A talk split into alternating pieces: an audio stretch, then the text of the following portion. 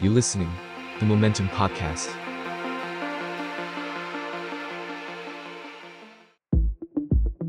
บีโฮเดอร์พอดแคสต์มองอดีตเพื่อเข้าใจปัจจุบัน สวัสดีครับ กลับมาพบกับ Beholder Podcast อีกครั้งนะครับ ครั้งนี้ EP ที่ 12 นะครับ อืม ครบ ครบโหล ครบโร ใช่ ก็วันนี้เรากลับมาหลังเหตุการณ์ทั้งในประเทศและต่างประเทศหลายอย่างที่น่าสนใจเนาะ ใช่ใช่ เอ่อในในประเทศเราแน่นอนการอภิปรายไม่ไว้วางใจเสร็จสิ้นไปเรียบร้อยเมื่อ สองอาทิตย์ เมื่อ แล้ว สองสัปดาห์ที่ผ่านมา แล้วก็อาทิตย์ที่แล้วก็มีเรื่องของของกฎหมายลูก อืม แก้รัฐธรรมนูญซึ่งเราคุยกันเนี่ยว่าหาร 500 หารร้อยครับที่แล้วเนาะเราคุยกัน ใช่ ปรากฏว่าตีกลับ อืม เพราะว่าไอ้เรื่องข้างในเนี่ยมันกลายเป็นว่าพอกลับมาเป็นหารหารร้อยเนี่ยกฎไอ้กฎหมายข้ออื่นๆเนี่ย ครับ มาตราอื่นๆเนี่ยมันเป็นหารมันมันพอแก้เป็นหารห้าร้อยแล้วเนี่ย มาตราอื่นๆมันไปกับหารห้าร้อยไม่ได้ ลืมลืมคิด ลืม ไว้ คิดลื ลื ม ม คิ คิ ด ดเผื่อไว้ ก็เลย ต้องเอากลับไปใหม่หมด เออ แล้วก็อาที่ที่แล้วก็สภาล่ม ใช่ ประชุมรัฐประชุมร่วมรัฐสภาเนี่ย อืม ก็ สสสว ใกล้ๆกับวันหยุดแล้วก็ ครั เล บ ย เหนื่ ค อน ย หายหายกันหมด เนาะแล้วก็หยุดยาวมากในสัปดาห์ที่สุดสัปดาห์ที่ผ่านมา ครับครับ เอ่อเดือนนี้เดือนสิงหาคม อ่ามี มีเรื่องที่น่าจับตา ครับ ก็คือเรื่องของ วาระ สารรัฐธรรมนูญ อ่า วินิจฉัย วาระ วาระของพลเอกประยุทธ์ใช่ อ่าว่าจะไปในทิศทางไหน คราวที่แล้วเราก็เล่ากันอยู่ว่า โอ้โห เออ เนี่ย ถ้าเกิน 8 ปีได้เนี่ยก็เทียบชั้นแบบเปรมได้แล้ว ใช่ ก็ อ่ามี มีโอกาส ก็มีโอกาส เอ่ออะไรก็เกิดขึ้นได้ ใช่ ในการเมืองไทย แต่ว่าเนี่ย for the record นะ พูดตอนนี้เลยผมเชื่อว่ารอด ก็คิดเหมือน กัน ก็ถึงบอกว่าอะไรก็เกิดขึ้นได้ไง อ่านทุกอย่างมาแล้ว แล้ว จะ เรา จบ ก็ เรื่ เห็ อน งแค่เนี้ย ใช่ไหมใน มัน ใน ขี้หมูขี้หมามาก มรสุมหลายอย่างเนี่ยผ่าน เออ แม้แต่วันที่อภิปรายไม่ไว้วางใจเนี่ย ครับ วันแรกที่อภิปรายทุกคนก็เห็นแล้วว่า โอ้โห ดูบรรยากาศแล้วเนี่ย อ่ายั ยังไงก็รอด ครับ คะแนนออกมาก็ยังรอดทั้งคณะ ใช่ แม้ห ใช่ ลาย ๆ คนที่ก่อนหน้านี้สุ่มเสี่ยงก็ตาม อ่า ในขณะเดียวกันนะฮะในต่างในต่างประเทศเมื่อสัปดาห์ที่ผ่านมามีมีเรื่องเอ่อในประเทศเพื่อนบ้านเราที่น่าสนใจเรื่องหนึ่งก็คือเรื่องการประหารชีวิตนักโทษของเอ่อพ พม่า ม่าสี่คนเอ่อด้วยข้อหาก่อการร้าย ใช่ และสี่คนนี้เป็นคนที่ชัดเจนว่าเคลื่อนไหวทางการเมือง และต่อต้านคณะรัฐประหาร อืมก็น่าสนใจเพราะว่าเห็นว่าก็จะมีอีกหลายคนเนาะ อืม แล้วก็เป็นการประหารชีวิตโดยที่ไม่ได้บอกสาเหตุล่วงหน้า อืมไม่ได้ เอ่อ แจ้งใครเลย ใช่ แล้วก็เป็นการประหารชีวิตในรอบ 30 กว่าปี ใช่ ของ ใช่ ของพม่าเองเหมือนกัน ก็ก็ดูท่าทีว่าน่าจะรุนแรงขึ้น แล้วก็ อืม สถานการณ์เศรษฐกิจในพม่าก็กำลังย่ำแย่ คืออ ม เงินทุนสำรองระหว่างประเทศคือหายหมด ใช่ แล้วก็ตอนเนี้ยมันเริ่มกระทบกับไทยละ คืออา เขาห้ามนำเข้า ใช่ พอห้ามนำเข้าเพื่อรักษาไอ้พยุงค่าเงินเขาไว้เนี่ย อือื มันก็เลยกลายเป็นว่าประเทศเพื่อนบ้านที่เราก็ส่งออกไปพม่าเยอะเนี่ย ก็กระทบกับไปด้วย อืมเนาะแล้วมันก็มีการเรียกร้องการเอ่อแสดงท่าทีที่ไม่พอใจรัฐบาลพม่า อืม ค่อนข้างชัดเจนขึ้นในห ครั ลาย บ ๆ ประเทศที่ก่อนหน้านี้เราอาจจะมองว่าค่อนข้างรักเอ่อสงวนท่าที ใช่ ใน ใช่ ระดับหนึ่งอะไรอย่างเงี้ยครับพอพูดถึงพม่านะครับ ม เอ่อในช่วงหลายปีที่ผ่านมานี้ตั้งแต่มีการรัฐประหาร อืม เกิดขึ้นมาเนี่ย ครับ เออหลาย ๆ คนก็ก็จับตาว่าพม่าเนี่ยมันจะย้อนกลับไปในในช่วงเอ่อสามสิบสี่สิบปีที่แล้วที่ที่เราทราบกันดี ก็ใกล้เคียงนะ ผมว่าก็คงไม่ต่างกัน กับบ้านเรา กับ หรือ กั ว่ากับตอนนั้น กับเขากับเขา อ๋อโอเคอ่ะ อ่า เออแล้วพอพูดถึงการรัฐประหารในพม่าห ครั ลาย บ ๆ คนก็จะมาเปรียบเทียบกับประเทศไทยอีก ครับ เพราะว่าเอ่อสองคนนี้สองคนนี้ หมายถึงว่า ผู้นำ อ่ารั รัฐประหารทั้งสองคน ก็มีท่าทีมีความสัมพันธ์ที่ดี อ่า ต่อกัน เมื่อ แล้ว กี้เมื่อกี้เราพูดถึงพลเอกเปรมใช่ไหมนี่ก็ ใช่ เป็นพ่อพ่อพ่อบุญธรรมของคุณมินอองไลน์ เออซึ่ง ซึ่งเขาเคยพูดเอง ใช่ ถูกไหม ใช่ ว่าว่าให้ความเคารพนับถืออะไรอย่างเงี้ยฮะ ใช่ใช่ เอ่อย้อนกลับไปนิดนึงครับว่าจริง ๆ เนี่ยพม่า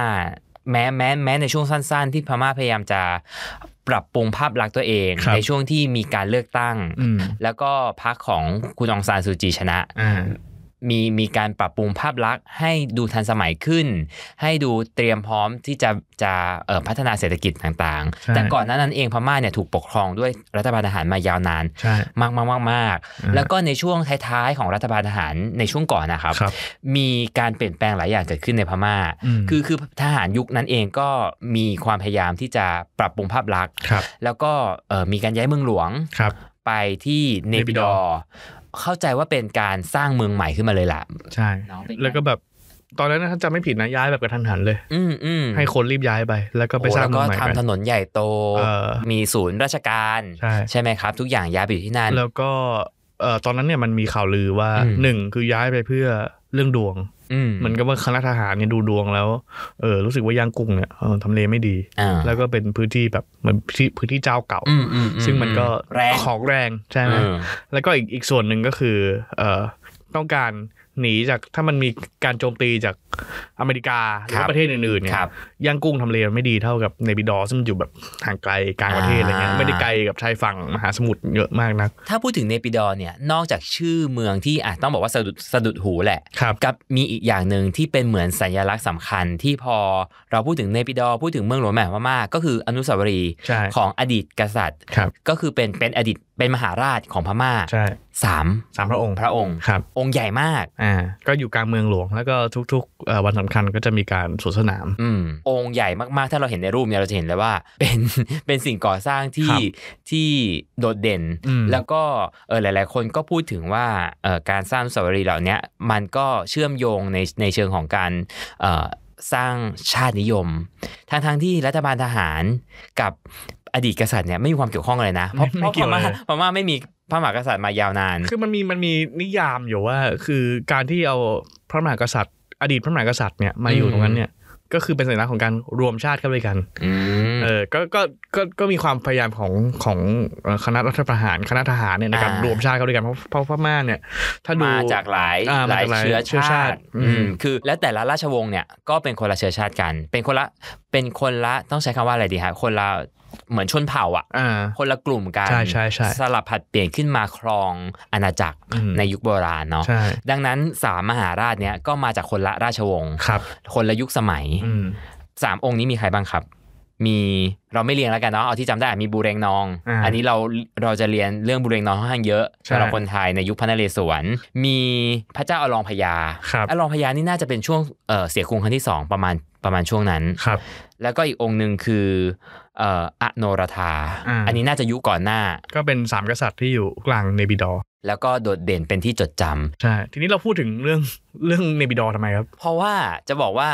พอพอเราย้อนไปฮะ อืม เมืองไทยเราเนี่ยมีสัญลักษณ์ อ่า อนุสาวรีย์ที่คล้ายกับเดวิดดอร์มาก ครับ ตอนที่มีการประกาศที่จะสร้าง อืม แล้วก็มีภาพจำลองออกมาเนี่ย ทุกคนบอกว่า เฮ้ย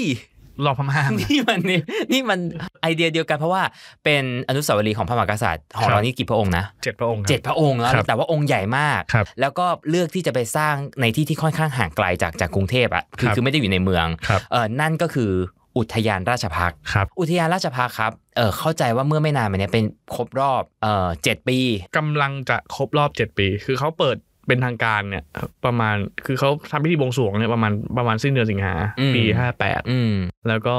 สมเด็จพระบรม ซึ่งรัชกาลที่ 10 ตอนเนี้ยปัจจุบันเนี่ยนะครับ ตอนนั้นก็ตอนนั้นเป็นสมเด็จพระบรมเนี่ยเสด็จเปิดเนี่ยประมาณ อืม สิ้นเดือนกันยา แต่ว่าช่วงเวลาเนี้ยถ้าถ้าย้อนกลับไปก็คือ เออ เป็นช่วงเวลาที่เขากำลังขนย้าย อ่า รูปปั้นไปไว้ที่นั่นพอดี แต่ถ้าถ้ายังจำได้เรื่องทั้งหมดเนี่ยมันเกิดขึ้นอย่างรวดเร็ว อ่า คือเร็วมากเอ่อในปี 57 กลางปี คุณประยุทธ์ทำรัฐประหาร ครับ ขึ้นมาครองอำนาจ ครับ เอ่อปลายปีคุณประยุทธ์เอ่อหมดวาระหอทบ อ่า พบทบคนใหม่คือพลเอกอุดมเดชศรีตบุตร ครับ ขึ้นมาเป็นพบทบแทน ครับ พอพลเอกอุดมเดชขึ้นมาเป็นพบทบปุ๊บ อืม เข้าใจว่าช่วงนั้นไม่นานก็มีการอนุมัติใน ใช่ ช่วงปลายปีต้นปี 58 นี่แหละ ใช่ อนุมัติสร้างอุทยานราชพักษ์ ใช่ กลางปีเออเนี่ยดำเนินการหล่ออะไรเรียบร้อยตึ๊บตึ๊บตึ๊บตึ๊บกรกฎาสิงหาเปิดแล้ว ใช่ ก็ผมก็ไม่ได้อ่าน คือพอจะค้นข้อมูลเรื่องอุทยานราชพักษ์เนี่ยนะก็ก็น่าสนใจนะฮะ อืม คือ คุณอุดมเดชเนี่ยเป็นเป็นผบทบแค่ปีเดียว ม ก็คือ ใช่ ระหว่าง 57ถึง58 ครับ หลังจากคุณประยุทธ์เกษียณเนาะเอ่อคุณอุดมเดชก็เลยอยากจะสร้างอะไรที่เป็นเลก a ซีของตัวเอง แล้วก็ถามว่าทำไมต้องหัวหิน อันนี้น่าสนใจ อืม หัวหินเนี่ย คือถ้านั่งรถจากกรุงเทพไปไปก่อนก่อนที่จะลอดอุโมงค์แล้วไปถึงวันไกลกังวลหน่อย ครั นะ บ เขาจะเขียนว่าแผ่นดินแห่งความจงรักภักดี อ๋ออาคือ ก็ก็เป็น เพราะว่า พื้นที่ หั ข ว อง หิน กษัตริย์ เป็นอ่าเป็นที่ตั้งของพระราชวังไกลกังวล ซึ่งในช่วงปลายรัชกาลที่ 9 ท่านประทับอยู่ที่นั่น ใช่ใช่แล้วก็คือถ้าย้อนอดีตกลับไปเนี่ย หัวหินก็เป็นเมืองของของของพระพระมหากษัตริย์ของพระพระของพระบรมวงศานุวงศ์ อ่า เรามีโรงแรมที่แรกโรงแรมรถไฟที่ ใช่ หัวหิน ใช่ ใช่ไหมฮะ คือคือท่านไล่ไปเนี่ยตั้งแต่รัชกาลที่ 5 รัชกาลทีสี่4ก่อนเนาะรัชกาลทีสี่4 ท่านก็จะมีเขาวังที่เพชรบุรี ใช่ พอรัชกาลที่5เนี่ยไปสร้างพระราชวังบ้านปืน ครับ ก็ถัดไปอีกนิดนึงใกล้ๆชะอำละ ครับ พอรัชกาลที่ 6 เนี่ยมีวังที่ชะอำ ครับ ก็คือมฤคทายวัน ครับ พอถึงรัชกาลที่ 7 เนี่ยไปอยู่หัวหิน อ่า และหัวหินเนี่ย สืบเนื่องมาจนถึงรัชกาลที่ 9 ที่ท่านก็ ใช่ ไปประทับอยู่ ใช่ก็ฉะนั้นเนี่ยถ้าเราดูเลเยอร์ของหัวหินเนี่ยก็จะแปลกๆก็คือ มันมีตัดที่ดินเนี่ยติดทะเลกันหมดเลย ซึ่งตอนนั้นเนี่ยมันก็มาจากการที่เขาแบ่งให้กับพระบรมวงศานุวงศ์แต่ละองค์แต่ละองค์แต่ละองค์ แล้วก็ชนชั้นสูง อ่าฮะ ก็เลยจะได้แบบพวกข้าราชบริพารที่ตามไป ส่วนใหญ่ก็จะมีบ้านพักมีอะไร ก็ กัน มี อย่ บ้าน ง จั ใช่กไหม รพงศ์บ้านนู้นบ้านนี่แล้วก็ อ่า เอ่ออยู่ติดหาดกันหม ครั ด บครับ ทีนี้พอมีบางไกลกังวล พอเป็นพื้นที่ที่มีอ่ารากฐานทางประวัติศาสตร์ยาวนาน อืม อีกส่วนหนึ่งของหัวหินที่น่าสนใจก็คือเป็นพื้นที่ของทหาร อาหารอืม เออถ้าเราไปหัวหินกันเนี่ย ถ้าเลยเขาตะเกียบไปหน่อยจน ครับ ถึงเอ่อเกือบถึงปรานบุรีเนี่ย อืม ทางซ้ายทางขวาเนี่ยเห็นว่าเป็นที่ทหาร เป็น กันหม ค่าย ด ท เลย หารหมดเลย เออทีนี้คุณอุดมเดชเนี่ยก็เลยคิดขึ้นมาว่า เอ๊ะ ปกติทหารเนี่ย ถ้าจะถ้าจะสวนสนามเนี่ย ครับ เอ่อตอนเนี้ยเขาสวนสนามได้ที่เดียวคือที่ราชสิบเอ็ดบางเขน อืมอืม ซึ่งมันก็ค่อนข้างเล็กเนาะเมื่อเทียบกับ อืม เออถ้าเราเทียบกับลานพระรูปทรงม้าลานพระราชวังดุสิตเดิมเนี่ย ครับ ซึ่งแบ็กกราวเป็นโอ้พระที่นั่งอนันต์ อ่า อะไร มี เงี้ย ความยิ่งใหญ่ มีความยิ่งใหญ่ เออเล่าสิบเอ็ดก็เล็กไป อืม แล้วก็ถ้าไปที่อื่น ๆ เนี่ยเขาก็ตอนแรกเขาก็เล็งไว้ อืม ว่าจะสร้างที่ไหนดี แล้วอยู่ดีๆก็ก็ผุดขึ้นมาว่า เอ๊ะ ถ้าจะหาที่สวนสนามใหม่เนี่ย ก็ควรจะมีไอคอน อืม ซึ่งเป็นเป็นเป็นเป็นพระรูปของกษัตริย์ในอดีตของมหาราชในอดีตเนี่ย คืออ อยู่ด้วย ก็ต้องยอมรับว่าของทหารไทยเองเนี่ย ความเชื่อมโยงกับกับพระมหากษัตริย์เนี่ยชัดเจนอยู่แล้ว ภารกิจข้อแรกของของกองทัพบกเลยก็คือ พิทักษ์ราชบัลลังก์ อ่า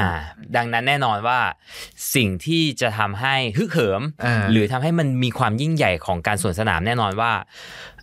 ถ้าเป็นพระบรมชานุสาวรีย์เนี่ย อ่า น่าสนใจที่สุด แต่ว่าถ้าจะมีแค่องค์ใดองค์หนึ่ง มันก็จะ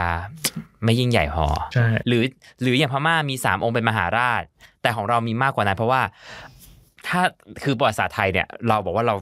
ยาวนานมาก ครับ ที่กษัตริย์ปกครองเพราะฉะนั้นก็ต้องมาให้ครบ อืม ก็เลยเป็นมหาราช อืม ทั้งหมด เออ แล้วก็ตอนนั้นมีรัชกาลที่ 4 ที่ ครับ ที่ยังไม่ใช่มหาราชอะนะ ฮะ เข้ามาด้วยอีกหนึ่งพระองค์ ก็ส่วนหนึ่งเขาก็บอกว่าเป็นเป็นพื้นที่ที่เกี่ยวข้องกับพระองค์ด้วยแหละ เพราะว่าท่านท่านไปดูสุริยุปราคาที่วากอที่ประจวบโซนนั้น ไอตอนแรกจะสร้างที่สระบุรีเนาะ อืม เพราะว่าสระบุรีก็ที่ทหารเยอะปรากฏว่า อืม สระบุรีดูแล้วเนี่ยอืมมันไม่ค่อยขลังเลยก็เลยไปที่หัวหินดีกว่าเพราะว่า อ่า อยากให้คนเข้าถึง ครับ เออเพราะว่าหัวหินก็เป็นแหล่งท่องเที่ยวที่คนไปกันเยอะ ก็ไปที่หัวหินแล้วก็เขาดูทำเลแล้วก็สวยงาม อืม ข้างหลังเป็นเขา อืม อีกด้านเป็นทะเล อืม อืม ฮวงจุ้ยดีหเลยลั แห ง ละ คงจุ้ยดี แล้วก็ออกแบบมาเรียบร้อยกรม อ่า ศิลปากรเป็นคนออกแบบ เร็วมากจริง เร็วแป๊บเดียวเสร็จเราเราเราแทบไม่รู้เรื่องเลยนะ ใช่ ในตอนแรกๆเนาะว่ามันจะมีอย่างนี้เกิดที่ที่ที่หัวหิน แล้วก็เลือกมหาราชมาเจ็ดพระองค์เนาะก็ไล่ตั้งแต่พ่อขุนราม ๆ อืม สมเด็จพระนเรศวร อืม พระนารายณ์ อืม ใช่ไหมแล้วก็ พระเจ้าตาก พระ สิ เจ้าตากสิน น ราชมนตรีสามพระองค์ก็คือ ครับ รัชกาลที่หนึ่งรัชกาลที่สี่แล้วก็ และ รัชกาลที่ รัชกาลที่ ห้า ห้า ก็อยู่ตรงนั้น แล้วก็ถ้าสังเกตผมก็ไปนั่งอ่านบทสัมภาษณ์ในสมัยนั้นเออ ครับ น่าสนใจเขาบอกว่า อืม ถ้าเราถ้าเราดูที่รูปปั้นดีๆอะอันนี้อันนี้ถ้าเล่ากันที่การปั้นก่อนเนาะ อืม ทุกทุกทุกพระองค์จะมีพร็อพจะมีศาสตราวุธจะมีอะไรบางอย่างอยู่ในมือ ทั้งที่บางองค์ก็ไม่ได้ออกรบเลยสมเด็จพระนารายณ์ไม่ได้ออกรบเลยอะไร ก็ เงี้ย ถ้าพูดภาษาชาวบ้านคือใส่ชุดจัดเต็ม อ่าจัดเต็มแล้วก็เอ่อวิธีการสร้างก็น่าสนใจก็คือเอ่อลานที่อยู่ข้างหน้าอุทยานราชพักษ์เนี่ย ครับ เอ่อจะอยู่ต่ำกว่าชัดเจน ก็คืออ เพื่อ ก็คือให้เห็นความยิ่งใหญ่ อ่า เออเพราะว่า ฐานเนี่ยสูงมาก แล้วก็ลานก็จะใหญ่มาก อืม เพราะว่าเขา อืม ตั้งใจว่าถ้า จะ ส ใช้ วน ป ส ระโย นา ชน์ ม ละ เออ ม จะใช้ตรงนั้น แล้วก็อีกส่วนหนึ่งก็คือ ถ้าเรามองไปที่สายพระเนตรของของของมหาราชแต่ละองค์ ก็จะคือมองมองมาที่ประชาชน อ่าก็จะเป็นกิมมิคเล็กๆที่เขาพยายามท อ่า ำเนาะทีนี้ก็เออเป็นรูปเป็นร่างประมาณเดือนสิงหา ครับ ก็เริ่มมีพิธีเอ่ออ มอืม ย้ายจากโรงหล่อ อืม ก็โรงหล่อก็อยู่แถวๆเนี้ย วันนั้นผม อยู่ เห็น รอบๆกรุงเทพ โมเมนตัมลงก็ อ่ามี มีอุบัติเหตุด้วย มีวันที่เหตุไอ้ อันตราย พันนารายณ์ คือพันนารายณ์ต้องหล่อที่ละที่ลบบุรีนะเพิ่งจะไปเอาเอาไว้ไว้ที่หัวหิน อ่า สัมหาไว้ประมาณเหมือนกันนะ อ่า แล้วก็ต้องทำพิธีขอพระบรมราชานุญาตขอพระบรมราชานุญาตด้วย ในการที่จะย้ายเอ่อสมเด็จพระนารายณ์จากลบบุรี ซึ่งเขาถือว่าเป็นเป็นบ้านของสมเด็จพระนารายณ์เนี่ย อืม ไปไว้ที่หัวหิน อืม ปรากฏว่าตอนย้ายไอ้เครนรถเครน อ่า ไปเกี่ยว แล้วก็ปรากฏว่าหัก อืม กลายเป็นว่าแขนล้าวหมดต้องไปทำใหม่ ยังไม่ทันออกมาเลย เออใช่เออก็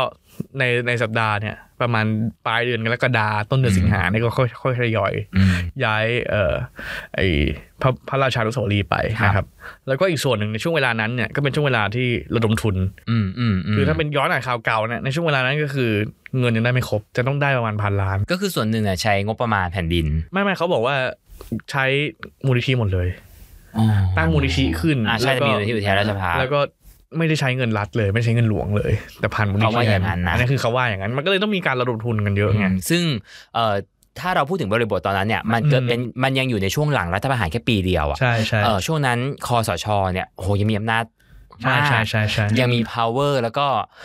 คนยังไม่กล้าวิพากษ์วิจารณ์ด้วยซ้ แล้วก็อีกส่วนหนึ่งก็คือมันมันมีมันมีความผูกกันค่อนข้างเยอะระหว่างคอสชกับสถาบันพระมหากษัตริย์เนอะ อืม ก็คือเออหลาย ๆ อย่างที่ที่คอสชทำเนี่ย ก็ก็มีการพูดถึงตลอดเวลาว่าเออทำเพื่อปกปักรักษา ใช่ สถาบันชาติ อืม พระมหากษัตริย์ไว้เนี่ย อืม ก็เลยก็ต้องแสดงพลังของความจง ำ รัก แล้ ภั วก็ยังมีกลุ่มคนที่สนับสนุนคอสชเยอะ ใช่ใช่ คือดังนั้นอะไรหลายอย่างเนี่ย มันก็เลยเกิดขึ้นเร็วทั้งนั้นที่ มองยังไงมันก็น่าสงสัย อืม มองยังไงมันก็ไม่ปกติ ครับ แต่มันก็ถูกทำให้เป็นปกติ ใช่ และไม่ถูกพูดถึงหรือวิพากษ์วิจารณ์มากนัก ส่วนหนึ่งคือโอ้โหย้อนกลับไปเมื่อ 7 ปีที่แล้วเนี่ยการวิพากษ์วิจารณ์อะไรที่ทำเพื่อการเฉลิมพระเกียรติเนี่ย อืม ไม่ได้เลยนะ ใช่ใช่ใช่ อืม ทีนี้ก็เลยเร่งสร้าง เพราะ ครับ ว่าคุณอุดมเดชจะเกษียณ อ๋อเดือนกันยา ก็เลยเร่งสร้างก่อนที่ ใน คุณ สิงหาแล้ว เออคุณอุดมเดช ครับ จะจะเกษียณให้เสร็จให้หมด สรุปทันไหมฮะ ทันครับ ก็ปลายเดือนสิงหาเนี่ยคุณประยุทธ์พลเอกประยุทธ์จันทร์โอชาที่เป็นนายกคุณกับคุณประวิทย์เนี่ยพลเอกประวิทย์วงษ์สุวรรณเนี่ยซึ่งเป็นรัฐมนตรีกลาโหมเนี่ย ครับ ก็รีบไปที่อุทยานราชภัฏเพื่อบวงสรวง อืม แล้วก็เอ่อประมาณเดือนกันยาก็มีพระองค์พา อืม ก็ไปช่วยปั่นจักรยานตอนนั้นก็คิดปั่นจักรยาน ระดมทุน ระดมทุนเนาะ อ่าปีนั้นปีนั้นมีมีไบฟอร์ ไบฟอร์มไบไบฟอร์แลนด์ อ่า ปีนั้นหมดเลย ช่วงนั้นแหละ เออ ใช่ไหม ใช่ อ่า แล้วก็เอ่อประมาณเอ่อเดือนกันยายน ครับ เอ่อในหลวงรัชกาลที่ 10 ตอนนั้นเป็นเป็นสมเด็จพระบรมเนี่ยก็เสด็จเปิดเนาะ อืม ก็มีพิธีเปิดยิ่งใหญ่มีจุดพลุมีอะไรเงี้ย อืม แล้วก็กลายเป็นอุทยานแห่งความจงรักภักดีตอนนั้นคนฮิตมาก อืม ผมจำได้เลยวันนั้นอะกำลังเสิร์ชว่าจะไปเที่ยวอุทยานไหนดีเสิร์ชกับอุทยานคำคำได้นามมันคือราชพักษ์ที่ไม่ได้เกี่ยวไม่ได้เกี่ยวอะไร แลถ อุ น ท น ยาน หน ต่าง ทางที่มุ่งหน้าลงใต้ทั้งหมดเนี่ย เออ ป้ายอุทยานราชพักษ์คือ เออ คือติดอยู่ตั้งแต่พระรามที่สองอะครับ ครับครับ ก็คือ คือเหมือนกับว่าเส้นนี้คือต้องไปอุทยานราชพักษ์เท่านั้น อ่า แล้วทุกอย่างก็คือเนรมิตขึ้นมาเพื่อให้เอ่ออุทยานราชพักษ์เนี่ยเกิดขึ้นในในปลายปี 58 แต่เออจริง ๆ แล้วในปี 58เนี่ยมีเหตุการณ์หลายอย่างเกิดขึ้น ถ้าเราย้อนไป ใช่ ไม่ใช่มีแค่เรื่องอุทยานราชพักษ์อย่างที่เมื่อครู่พูด มีมีเรื่องของ by for mom by for dad ครับ ซึ่งมันก็จะเชื่อมโยงไปถึงเรื่องของการเอ่อกวาดล้าง อืม หมอหยองและคณะ ใช่ใช่ ซึ่งเกี่ยวข้องกับราชพักษ์ด้วย เออเพราะว่าในช่วงเวลานั้นเนี่ย ถ้าเราย้อนข่าวเก่ากลับไปดูนะ หรือว่าเราจำได้ก็จะเห็นว่าคนที่จัดงานใหญ่ๆอ่ะ อืม มันมีไม่กี่คนหรอก ใช่ เวลาออกทีวีออกอะไร ใช่ พูดเนี่ย ใช่ คือแต่ว่าราชพังนี่พิเศษไงคือคือ อ่า คือมันไม่ใช่งานออกกันอย่างเดียว มันคืองานที่กองทัพบกพยายา มี ม ข ส อง ร้าง ทหารด้วย แล้วก็ทหารพยายามสร้าง แล้วก็เออพยายามที่จะทำให้เสร็จทัน ครับ ทันคุณอุดมเดชเกษียณเนาะทีเนี้ยก่อนที่จะไปถึงมอหยองเนี่ย ประมาณต้นเดือนตุลาเนี่ยพบทบท่านใหม่เข้ามา อืม ชื่อว่าพลเอกธีรชัยนาคปานิช อืม พลเอกธีรชัยเนี่ยก็ตอนนั้นก็แข่งกันสองคน ครับ คนหนึ่งชื่อธีรชัยนาควานิชอีกคนหนึ่งชื่อพลเอกปรีชาจันทร์โอชาเอออ ม สุดท้ายพลเอกปรีชาไปอยู่ที่กลาโหมแล้วก็ อ่าก็พต้อง ลเอกธีรชัยมาแท ยอมลบให้ นเออ ครับ ก็พลเอกธีรชัยเนี่ยก็ปรากฏว่าเข้ามาอาทิตย์แรกสั่งทุบน้ำพุที่พลเอกอุดมเดชสร้างที่กองบัญชาการกองทัพบก ที่ราชดำเนิน ใช่ คือต้องย้อนอย่างนี้ก่อนว่าพลเอกอุดมอุดมเดชเนี่ย เป็นสายตรงของบุรพพยัคฆ์ เป็นสายตรงของทหารเสือราชินี อ่า มาจากร้อยี่สิบเอ็ดรออ อ่า แล้วก็ลบเคียงข้างเนี่ยบิ๊กป้อมบิ๊กตูเลย ใช่ เอออุดมเดชนี่เป็นน้องรัก อ่า แต่พอมาถึง พลเอกธีรชัย พลเอกธีรชัยเนี่ยเปลี่ยน อ่าใช่พลเอกชัยนี่ก็มา ก็เป็นบุรพาพยักษ์แต่ไม่ได้ไม่ได้ผ่านร้อยี่สิบ ไม่ ล้อ ไม่ได้อ่าพูดง่ายๆคือไม่ไม่ได้เป็นลูกน้องสายตรง อืมแต่คนก็ไม่รู้นะว่าเขาขัดแย้งกับพลเอกอุดมเดชหนักขนาดนั้น อืม ก็ก จ ลาย น เป็ กระ นว่า ทั่งจนกระทั่งขึ้นมาเป็นพบทบ กลายเป็นว่าพอเข้ามาเนี่ยก็ทุบไอ้น้ำพุใช่ไหมของพลเอกอุดมเดช ครับ แล้วก็เกิดเอ่อมันมีชุดฝึกตอนนั้นพยายามจะเปลี่ยนชุดฝึก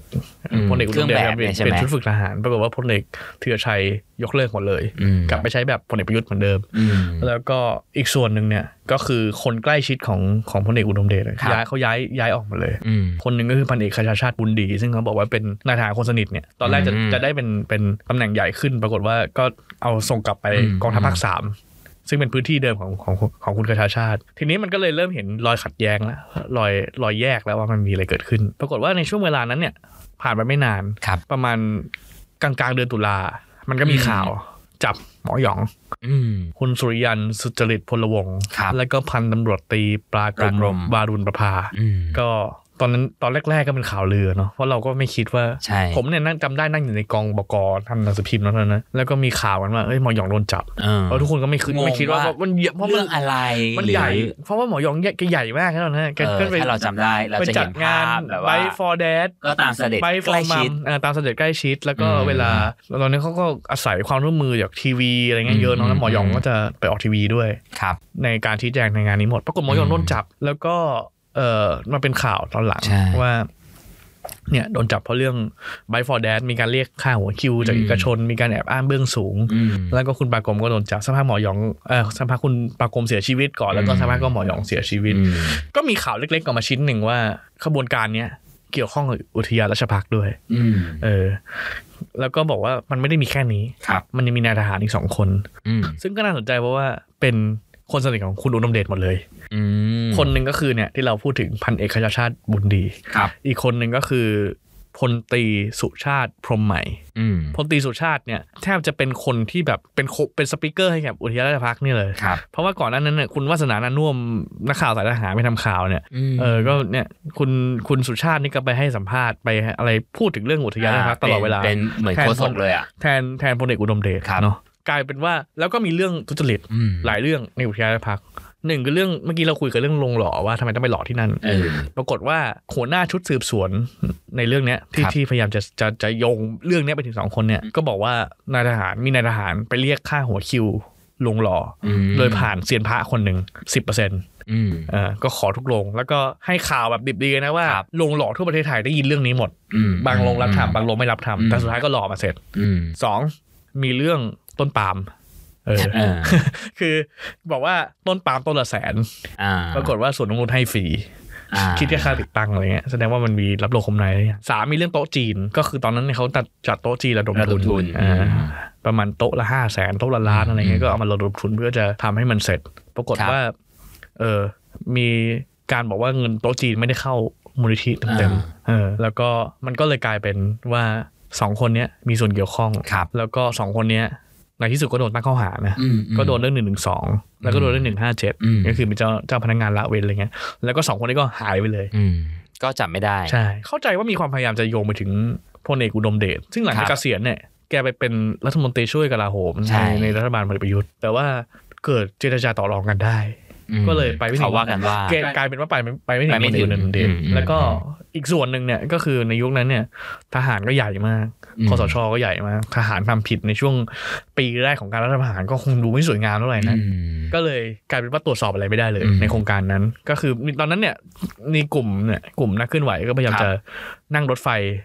ไปตรวจสอบอุทยานราชพักษ์ อืมอืม ปรากฏว่าพอถึงบ้านโป่ง ครับ โดนตัด ขบวนรถไฟ เออ แล้วก็จับไปไว้ค่ายทหารก็คือไม่ให้ไป ปรับทัศนคติ เออ ในช่วงนั้น คนอื่นไปได้เยอะแยะนะแต่ว่าถ้าจะเป็นตรวจสอบไม่ให้ไป อืม แล้วก็เอ่อก็มีความพยายามในการตรวจสอบครับว่ามันมันมันมันเกิดอะไรขึ้นบ้าง แต่ว่าตอนนั้นเนี่ยด้วยความที่มันรัฐประหารใหม่ๆ ใช่ จะเรียก ที่บอกว่า เอ ทุก ก คน สารอะไรจะทำอะไร ยาก แทบจะไม่ได้เลย แล้วก็ทุกคนก็ยังยังกลัวในอำนาจแหละ ที่ ใช่ ที่เขา ใช่ สามารถเด็ดขาดได้หลาย เมื่อๆอ กี้ ย่าง เราคุยกันว่ามันเป็นเรื่องของมูลนิธิเป็นเรื่องของแบบกองทุนที่ตั้งกันใหม่ แต่กลายเป็นว่าคนที่มาแถลงแทนน่ะก็คือโฆษกกองทัพบก อืม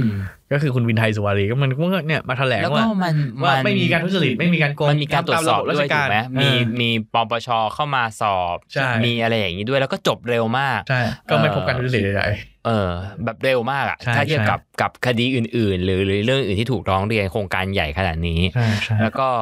เอ่อมุมหนึงก็บอกว่าก็เป็นเรื่องมูลนิธิไม่เกี่ยวกับงบแผ่นดินนู่นนี่นั่น อืม ก็จบไปแล้วก็สุดท้ายก็เหมือนถูกทำให้ลืม ใช่ ไม่ว่าตั้งใจหรือไม่ก็ตามเอ่ออุทยานราชภัฏก็เป็น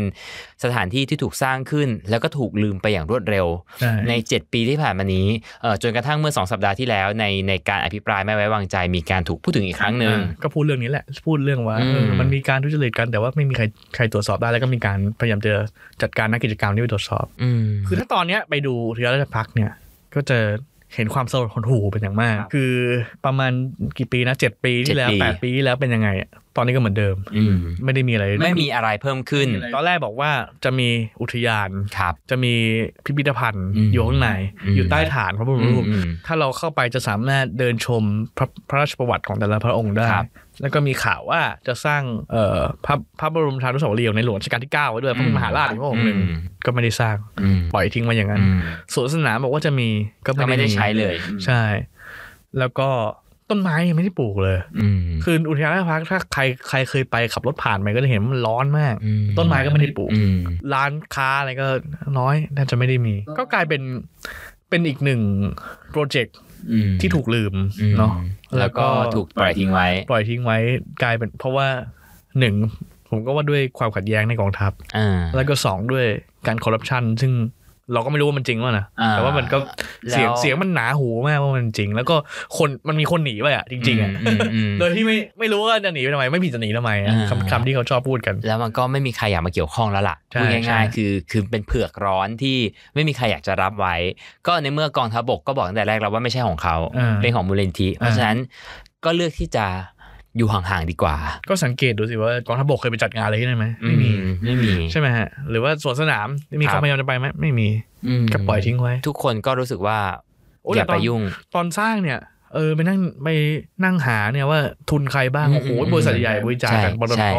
คิงพาวเวอร์อะไรเนี่ย อ่า ทุกคนจะ อยากมีส่วนร่วม จะพุ่งมาตรงนั้นหมดเอออเหมือนกับตอนนี้ไไม่รู้ว่าอยากมีส่วนร่วมหรือว่าจำเป็นต้องมีส่วนร่วมก็ตามอะนะแต่ว่า ใช่แต่ว่าตอนเนี้ยมันกลายเป็นว่าเป็นอนุสรณ์ของความล้มเหลวแล้วก็ ใช่ ของการของอะไรก็ไม่รู้อะซึ่งเราก็ยังไม่รู้เหมือนกัน อ่ามั มันคืออะไร ก็กลายเป็นสถานที่ที่มีมนทินมัวหมองไปแล้ว ก็ใช่ก็ใช่จะพูดอย่างนั้นก็ถูก เอ่อในอนาคตก็คงก็คงต้องต้องเป็นอย่างนี้ไปไปสักระยะเลยแหละ อืม กว่ากว่าที่ไม่รู้ในอนาคตอาจจะมีคนมาปรับปรุงหรือมาใช้งานหรืออะไรให้ให้ดีกว่านี้ก็ตาม แต่ว่าอย่างน้อยๆเนี่ยเอ่อวัตถุประสงค์ที่ถูกสร้างขึ้นตอนแรก